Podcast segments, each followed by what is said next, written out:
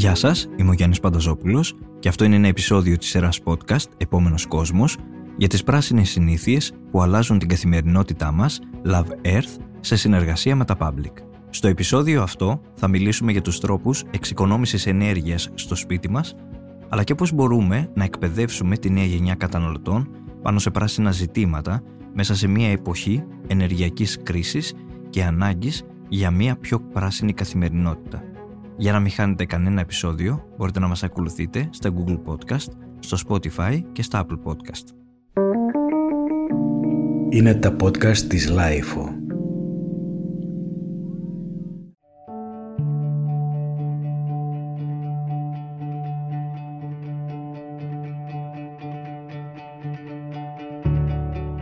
Έξυπνους τρόπους για να περιορίσουν την κατανάλωση ενέργειας των οικιακών συσκευών αναζητούν οι πολίτες προκειμένου να εξοικονομήσουν χρήματα. Οι φουσκωμένοι λογαριασμοί ρεύματος και φυσικού αερίου τους οδηγούν σε λύσεις που δεν είχαν φανταστεί καν μέχρι σήμερα.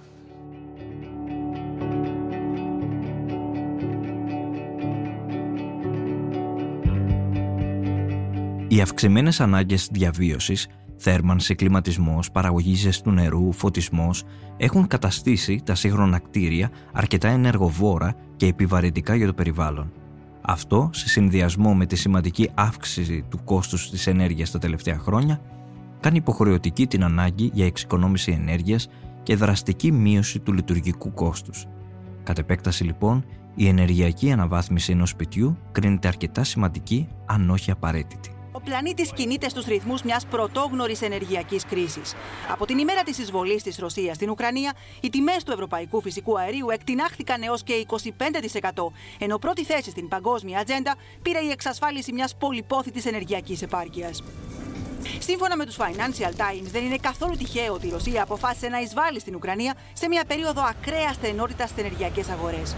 Λίγες ημέρες πριν από την εισβολή, οι τιμές του ευρωπαϊκού φυσικού αερίου είχαν φτάσει σε υψηλό ρεκόρ, ξεπερνώντας τα 300 δολάρια αναβαρέλι, δηλαδή 10 φορές υψηλότερη τιμή από τον ιστορικό μέσο όρο.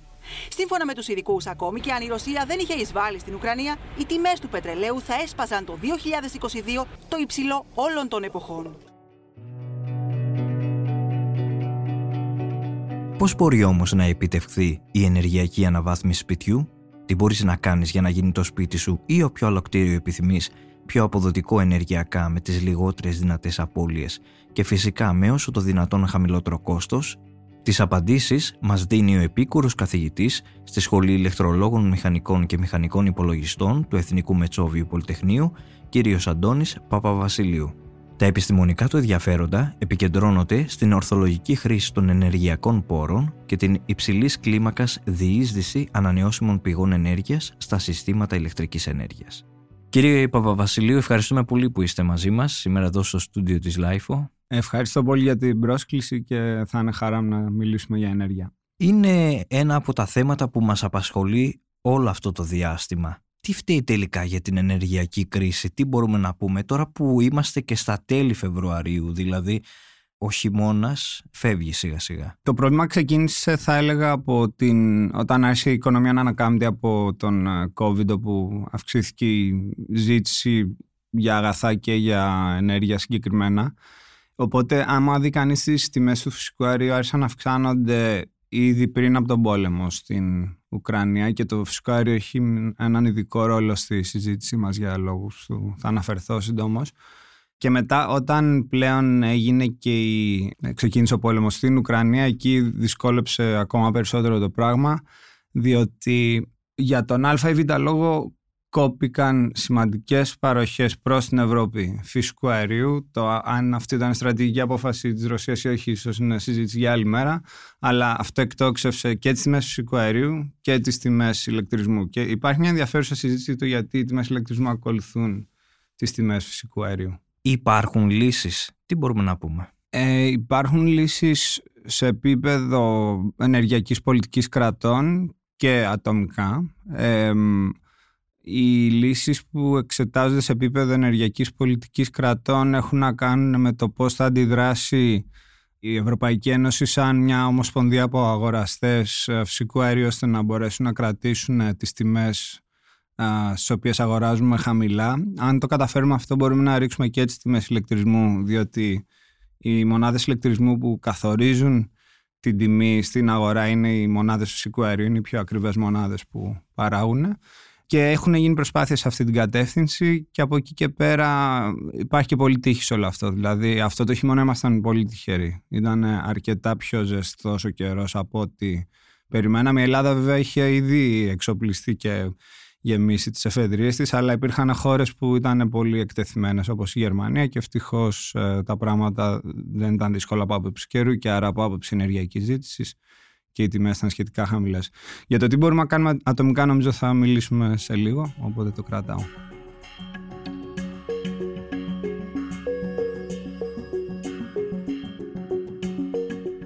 Green Tips by Public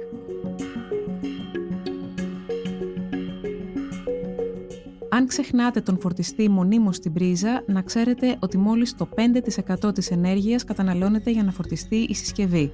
Το υπόλοιπο 95% ξοδεύεται χωρίς λόγο. Όταν οι συσκευές μένουν σε κατάσταση αναμονής, συνεχίζουν να καταναλώνουν ρεύμα. Χρησιμοποιήστε πολύμπριζα με διακόπτη και μην ξεχνάτε να τον κλείνετε όταν δεν χρησιμοποιείτε τις συσκευές σας. Οι τιμές είπατε ότι ήταν σχετικά χαμηλές. Βέβαια, είδαμε το προηγούμενο διάστημα φουσκωμένους λογαριασμούς, που σημαίνει ότι η ενεργειακή κρίση έτσι κι αλλιώς μας επηρέασε. Θεωρείτε ότι θα μπορούσε να είχε αποφευχθεί, υπήρχε τρόπος να μην είχε ξεσπάσει αυτή η ενεργειακή κρίση που είδαμε; Ε, δεν νομίζω ότι είναι εφικτό δεδομένου ότι βρίσκεσαι σε μια χρονική στιγμή όπου είσαι σε μια κατάσταση. Η Ευρώπη τη δεδομένη στιγμή εισήγαγε πολύ μεγάλο μέρος της ενέργεια ε, του φυσικού αερίου από τη Ρωσία. Οπότε, όταν κλείσαν οι στρόφιγγες, ήταν το αν θα μπορούσαμε ε, να μην έχουμε φτάσει σε αυτό το σημείο με χρόνια προγραμματισμού είναι άλλη συζήτηση. Και νομίζω, δεδομένου του τι συνέβη, θα πάρουμε μια άλλη κατεύθυνση και θα απεξαρτηθούμε σε μεγάλο βαθμό από το ρωσικό φυσικό αέριο. Αλλά τη στιγμή που συνέβη αυτό που δεν ξέρω πώς το περίμεναν, ήταν αδύνατο να αποφύγουμε τις ψηλές τιμές.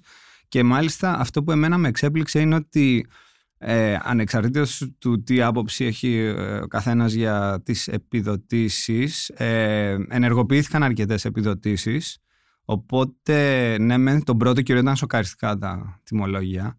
Ε, αλλά κάπου σταδιακά ε, νομίζω ότι έβαλε και κάπως μοιράστηκε το κόστος μεταξύ ε, κράτους και καταναλωτών τουλάχιστον άμεσα. Το τι συμβαίνει έμεσα και με το δημόσιο χρέος λόγω αυτών των ενεργειών είναι άλλη συζήτηση αλλά ε, ε, θυμάμαι να παίρνω λογαριασμούς στα 350 ευρώ πριν κάνα χρόνο περίπου και ε, κάποιες στιγμές ήταν, μπορώ να σου πω και μηδενικός ο λογαριασμός μου κάποιους μήνες γιατί η επιδότηση κρατική ήταν πιο ψηλή από το λογαριασμό του παρόχου μου. Είδα βέβαια αυτές τις μέρες θα συζητηθεί και στην Κομισιόν θα ανακοινώσει η Πρόεδρος της Ευρωπαϊκής Επιτροπής και ένα ευρωπαϊκό σχέδιο όσον αφορά την ενεργειακή κρίση.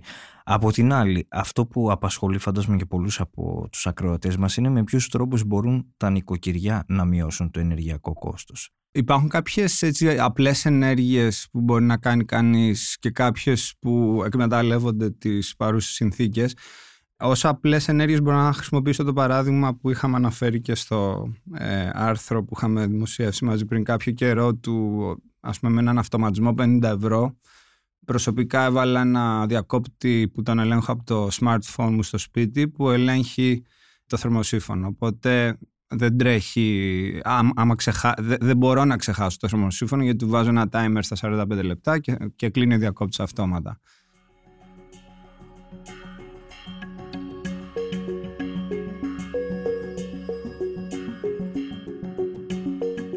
Green Tips by Public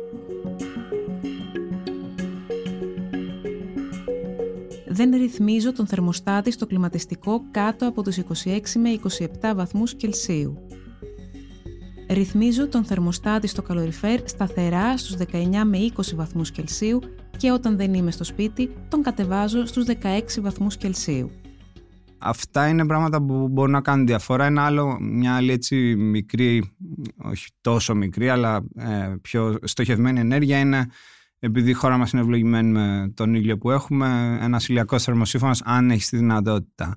Πιο σύνθετες ενέργειες που και εγώ τα είχα κοιτάξει αυτά να, να πω την αλήθεια αλλά δεν πάτησα το κουμπί είναι π.χ. το πρόγραμμα εξοικονομώ. Προσωπικά μπήκα σε καινούριο σπίτι, έγινε εργασία στα κουφώματα που έχουν κάνει διαφορά στη μόνωση.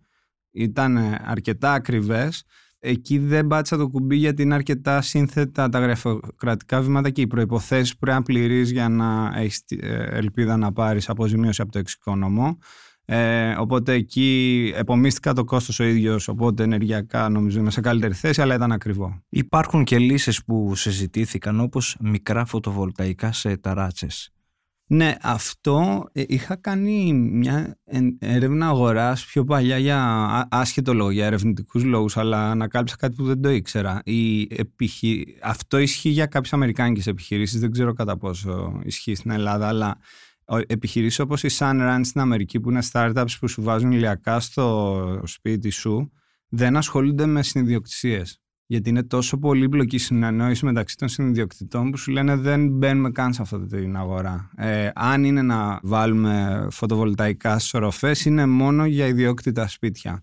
Δεν ξέρω κατά πόσο ισχύει όχι στην Ελλάδα, αλλά το να βάλεις ένα ηλιακό θερμοσύφωνα νομίζω είναι μια μικρής κλίμακας παρέμβαση. Μ' αρέσει σαν ιδέα και τα ηλεκτρικά αυτοκίνητα που συνδέονται με όλη αυτή τη συζήτηση και εκεί υπάρχουν κάποια προγράμματα επιδότησης όπως το κινούμε ηλεκτρικά και κάποιες εταιρείες ε, κάνουν και τελευταία στιγμή εκπτώσεις οπότε εντάξει δεν, πρέπει να είσαι λίγο geek για να πάρεις αυτή την κατεύθυνση νομίζω αλλά μπορεί να αποδώσει και σε κάποιο βαθμό οικονομικά.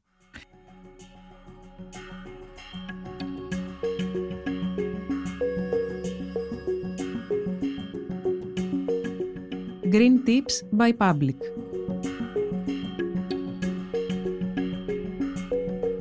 Περιορίζω την απώλεια ενέργειας και δεν ανοιγοκλίνω την πόρτα του φούρνου, ενώ επίσης προσέχω να μην ανοίγω συχνά το ψυγείο. Εκτιμάται ότι η εγκατάσταση έξυπνου μετρητή βοηθά ιδιαίτερα στην αλλαγή συμπεριφοράς και μπορεί να επιφέρει εξοικονόμηση ηλεκτρικής ενέργειας άνω του 10%. Επειδή στα επιστημονικά σας ενδιαφέροντα είναι και οι ανανεώσιμες πηγές ενέργειας, πώς θα μπορούμε μελλοντικά να απεξαρτηθούμε από τα ορυκτά καύσιμα και να υπάρχει μια ασφαλής διείσδυση των ανανεώσιμων πηγών ενέργειας στα συστήματα ηλεκτρισμού. Αυτό ήταν το θέμα του δακτορικού μου βασικά, όπου τότε το ερώτημα που είχα θέσει ήταν πώς μπορούμε αν γίνεται π.χ. να χρησιμοποιούμε 80% Τώρα, υπάρχουν κάποιες απόψεις που είναι ενάντια στις, ε, στην νεολική, στην ηλιακή ενέργεια για λόγους που έχουν να κάνουν με επίδραση στο περιβάλλον, που είναι σεβαστό το επιχείρημα. Απ' την άλλη, όσοι προτάσουν ένα τέτοιο επιχείρημα πρέπει να αντιπροτείνουν μια βιώσιμη λύση. Γιατί αν δεν θα είναι ήλιος ή άνεμος, θα είναι ενδεχομένως λιγνίτης που συνεισφέρει στο, στα προβλήματα εκπομπών. Οπότε αν συμφωνήσουμε ότι θέλουμε τέτοια ποσότητα ανανεώσιμων, ε, τα, τα τεχνικά προβλήματα που δημιουργούνται έχουν να κάνουν με το ότι αυτό είναι μια πηγή ενέργειας που μεταβάλλεται έξω από τον έλεγχό μας και είναι και δύσκολο στην πρόγνωση. Το οποίο σε άλλες εφοδιαστικές αλυσίδες δεν είναι απαραίτητα προβληματικό, αλλά στον ηλεκτρισμό είναι πολύ δύσκολο γιατί πρέπει ανα πάσα στιγμή, κάθε ε, δευτερόλεπτο, όσο καταναλώνουμε τόσο να παράγουμε. Οπότε άμα το 80% της παροχής σου εξαρτάται από το αν θα έχεις συννεφιά, έχεις θέμα.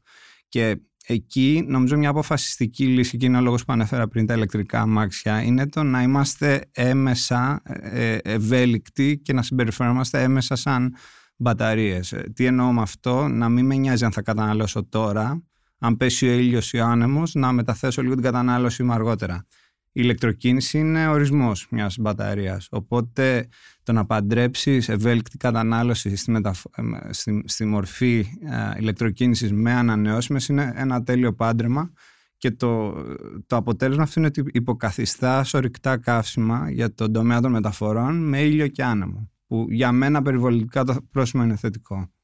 Όταν ακούτε εσείς την ε, φράση ενεργειακή αναβάθμιση σπιτιού Είπατε πριν μερικά παραδείγματα, αλλά τι σας έρχεται στο μυαλό; Ναι, το, νομίζω προγράμματα όπως το εξοικονομώ είναι έτσι από τα πιο βαριά που μπορεί να κάνει κανείς. Νομίζω ότι, ότι παραδείγματα προσωπικής εμπειρίας είχα, ε, σας τα έχω παραθέσει. Είδα ότι ανακοινώθηκε και όλα σε ένα πρόγραμμα που βρίσκεται σε εξέλιξη. Είναι η αποσυρσή των παλιών συσκευών, των ενεργοβόρων. Ναι, ναι, ισχύει. ισχύει. Στο σπίτι που μπήκα, επειδή γύρισα πριν ένα χρόνο από το εξωτερικό, το βρήκα χωρίς συσκευές, οπότε δεν είχα την ευκαιρία εκεί να κάνω κάτι. Αλλά ναι, νομίζω ότι άμα, άμα είχα ε, παλιές συσκευές θα, θα το εξέταζα. Όπως και π.χ. αλλαγές στα φώτα, λάμπες πυρακτώσεις.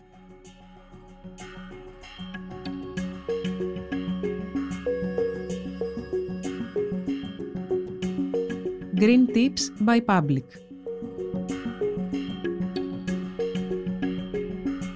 Οι οικονομικοί λαμπτήρες έχουν 10 με 15 φορές μεγαλύτερη διάρκεια ζωής και καταναλώνουν έως 80% λιγότερη ενέργεια από τους αντίστοιχους λαμπτήρες πυρακτώσεως. Η απόσβεση γίνεται σε λιγότερο από ένα χρόνο και ένας λαμπτήρας LED 7W αποδίδει όσο ένας κοινός λαμπτήρας 60W. Η απόσβεση γίνεται σε λιγότερο από δύο χρόνια. Το δύσκολο βέβαια με όλη αυτή την ιστορία είναι ότι ακόμα και κάποιος ε, εντός αγωγικών ειδικό ε, προσωπικά ασχολούμαι με τον ηλεκτρισμό, δεν ξέρω πόσες κιλοβατόρες καταναλώνω μηνιαίως στο φως μου, στον υπολογιστή μου, στο κακό air condition που είναι παλιό. Και εκεί υπάρχουν και νέες τεχνολογίες όπως μετρητές ε, που μπορούν να δώσουν και, και είναι και ωραίες τεχνολογίες γιατί παρακολουθούν από τη συνολική κατανάλωση ρεύματος. Που μπαίνεις στο σπίτι κάποιες από αυτές μπορούν να αναγνωρίσουν ποιες είναι οι συσκευές που δημιουργούν αυτό το προφίλ οπότε χωρίς να ξέρουν αν η συσκευή είναι ενεργή ή όχι βλέποντας το προφίλ της συνολικής κατανάλωσης να το συμπεράνουν και αυτό νομίζω θα βοηθήσει στο μέλλον για να κάνουμε κράτη. Η συζήτηση για την ενεργειακή κρίση γίνεται παράλληλα με ένα άλλο τεράστιο θέμα που είναι η κλιματική αλλαγή. Σε αυτή την εποχή ποιες καινοτομίες θα λέγαμε ότι χρειαζόμαστε; Υπάρχει ένα πολύ καλό βιβλίο του Bill Gates που λέγεται How to Avoid the Climate Disaster το οποίο καταρχάς με εντυπωσίασε πως ένας άνθρωπος που έρχεται από software έμαθε τόσο γρήγορα τόσο πολλά για ενέργεια δεν είμαι και χαζός βέβαια Bill Gates αλλά είναι εντυπωσιακό ότι πέρασε τελείως έναν άλλο χώρο εξειδίκευσης και εκεί αναφέρει μια ολόκληρη γκάμα από πράγματα που έχουν να κάνουν από π.χ. την τροφή, την παραγωγή πρώτων υλών και, και πλαστικά, ένα, ένα σωρό πράγματα. Αλλά το ενδιαφέρον είναι ότι ο ηλεκτρισμός είναι πρωταρχικής σημασίας στο αφήγημά του και στοχεύει, φωτογραφίζει τις ανανεώσιμες ως ένα βασικό στοιχείο στη λύση γιατί αν μπορέσουμε και τις βάλουμε στο σύστημα επειδή ο ηλεκτρισμός αλληλοσυνδέεται και με τη θέρμανση και με τις μεταφορές αν μπορούμε να πρασινίσουμε τον ηλεκτρισμό μας μπορούμε να πρασινίσουμε όχι μόνο τον τομέα της κατανάλωσης ηλεκτρισμού αλλά και τον τομέα της κατανάλωσης θέρμανσης ε, και μεταφορών. Και αυτό θα είναι έτσι μια αποφασιστική κίνηση. Απλά αυτό που επισημαίνει ο Γκέιτς είναι ότι ενώ είναι μεν εφικτό, ο χρόνος τρέχει γρήγορα, ποσοτικοποιεί ακριβώς τι πρέπει να γίνει και με ποια βήματα μπορεί να επιτευχθεί, αλλά πιάνει όλη την οικονομία εν τέλει ένας τέτοιος σχεδιασμός.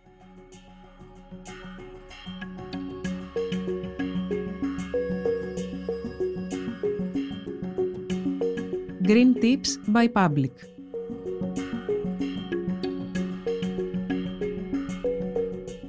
Βάζοντας το πλυντήριο ρούχων στους 40 βαθμούς, εξοικονομώ 8 με 15% του κόστους θέρμανσης νερού. Ρυθμίζω το ψυγείο στους 7 βαθμούς Κελσίου και τον καταψύκτη στους μείον 18 ή εναλλακτικά στη μεσαία σκάλα ψήξης και όχι στο μέγιστο.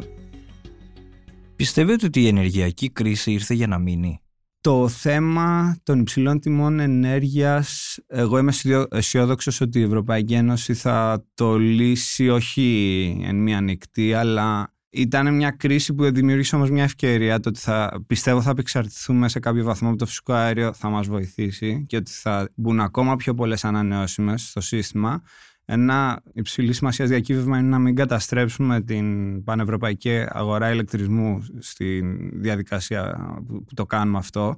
Οπότε η ενεργειακή κρίση, νιώθ, εγώ προσωπικά είμαι αισιόδοξο. Αυτό για το οποίο είμαι πιο ανήσυχος είναι η υπερβαλλοντική κρίση.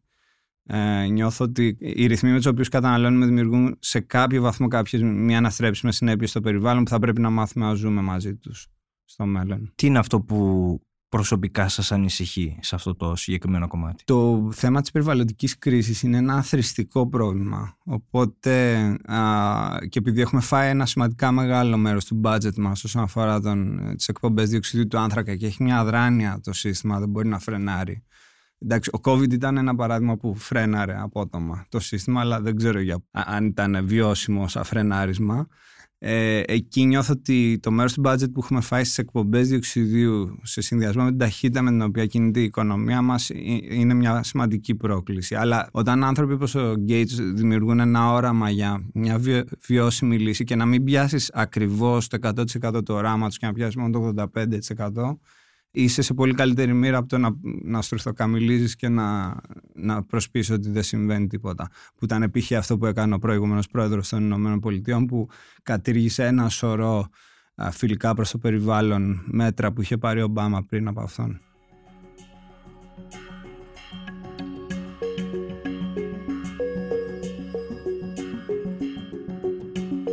Green Tips by Public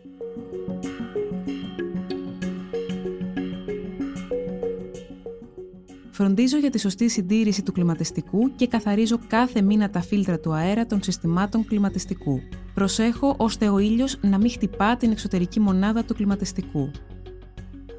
Τι σας έχει μάθει η ενασχόλησή σας με το κομμάτι των ενεργειακών πόρων και τις, ε, τα συστήματα ηλεκτρικής ενέργειας. Όσον αφορά τα μάκρο επίπεδο των ενεργειακών συστημάτων νιώθω ότι εκεί έχω εμπλουτιστεί από άποψη γνώσεων. Άμα το πάρουμε όσον αφορά το τι γίνεται σε μάκρο επίπεδο μέσα στο σπίτι δεν είναι όπως είπα πριν δεν έχω καθαρή εικόνα π.χ. και φοβερές πρακτικές συμβουλές με απλά άλλος ένας πολίτης που βλέπει τι ευκαιρίες υπάρχουν και προσπαθεί να τις εκμεταλλευτεί. Αυτό που νομίζω έχει ιδιαίτερη ομορφιά στο δικό μου ε, χώρο είναι το πώς παντρεύονται όλα αυτά και με την άλλη μεγάλη μας πούμε, επιστημονική αγάπη. Ενασχόληση που είναι τα εφαρμοσμένα μαθηματικά διότι η αποτύπωση του πώς μπορούμε να λειτουργούμε ένα σύστημα σε καθημερινή βάση με τόση αβεβαιότητα, με τόσες ανανεώσιμες μοιάζει λίγο με την ε, απόφαση ε, ενός τζογάδορ που μπαίνει σε ένα καζίνο και πρέπει να κάνει μια κίνηση και έχει μπροστά του τεράστια βεβαιότητα, οπότε ζυγίζει προσεκτικά. Ε, είναι ίδιες μαθηματικές αρχές από πίσω. Οπότε ε, ο τομέας των εφαρμοσμένων μαθηματικών που χρησιμοποιούμε για να κάνουμε τεχνολογικές ε, συνεισφορές στο χώρο μας ε, έχει πολύ ομορφιά. Κλείνουμε. Τι ήταν αυτό τελικά που μάθατε εσείς ανοίγοντας ένα λογαριασμό ρεύματος; να είμαι ψύχρεμος και να μην τα αντιδρώ παρενημητικά. Όπως είχα αναφέρει στο άρθρο που είχαμε γράψει πριν κάποιο καιρό, μπορεί το νούμερο που βλέπεις να σε σοκάρει, αλλά πρέπει να καταλάβεις σε τι έφτεξε εσύ, τι μπορείς να κάνεις για να το αλλάξεις, αν είναι κάτι που είναι οριστικό ή άμα θα γίνει κάποια καθάριση σε ένα τρίμηνο που θα σου φέρει ένα πολύ καλύτερο αριθμό. Οπότε εντάξει, για καλό ή για κακό αναγκαστήκαμε λίγο να, να πάρουμε τους παρόχους μας τηλέφωνο, να ρωτήσουμε τι γίνεται, μάθαμε από αυτό πράγματα και πώς αποσυντήθεται αυτό το τελικό νούμερο. Και αυτό νομίζω, αν και με οδυνηρό τρόπο ήταν ε, σε κάποιο βαθμό αυτό που η, η αγορά είχε ως μια παράπλευρη έτσι, συνέπεια ότι σου στέλνει ένα σήμα ότι υποφέρει το σύστημα και είναι τιμές πολύ ψηλές στο βαθμό που μπορείς κάνε λίγο κράτη ε, αν γίνεται να βοηθήσεις και, και εσύ με την προσαρμογή της κατανάλωσής σου. Δεν είναι ευχάριστο ή είναι σίγουρα οδυνηρό, αλλά σε κάποιο βαθμό έτσι εξορροπείται το σύστημα. Κύριε Παπαβασιλείου, θέλω να σας ευχαριστήσω πολύ για την σημερινή συνάντησή μας και τη συζήτηση. Ε, εγώ ευχαριστώ, ήταν μεγάλη μου χαρά.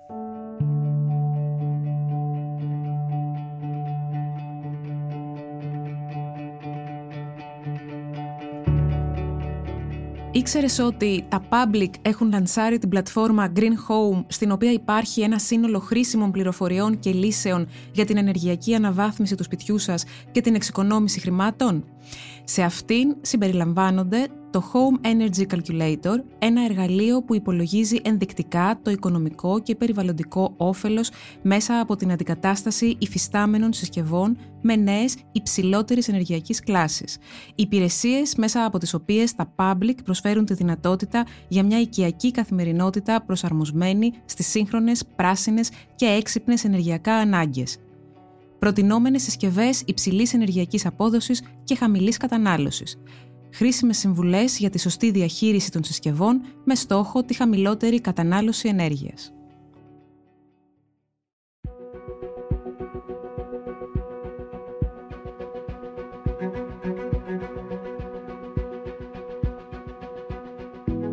Ήταν ένα επεισόδιο της σειράς podcast «Επόμενος κόσμος» για τις πράσινες συνήθειες που αλλάζουν την καθημερινότητά μας, Love Earth, σε συνεργασία με τα Public. Μία συζήτηση με καλεσμένο τον επίκουρο καθηγητή του Εθνικού Μετσόβιου Πολυτεχνείου, κ. Αντώνη Παπαβασιλείου, σχετικά με την ενεργειακή κρίση, ποιες λύσεις υπάρχουν, αλλά και τι μπορεί να κάνει ο καθένας μας για να γίνει το σπίτι μας ή όποιο άλλο κτίριο επιθυμούμε πιο αποδοτικό ενεργειακά. Για να μην χάνετε κανένα επεισόδιο μπορείτε να μας ακολουθείτε στα Google Podcast, στο Spotify και στα Apple Podcast. Είναι τα podcast της Lifeo.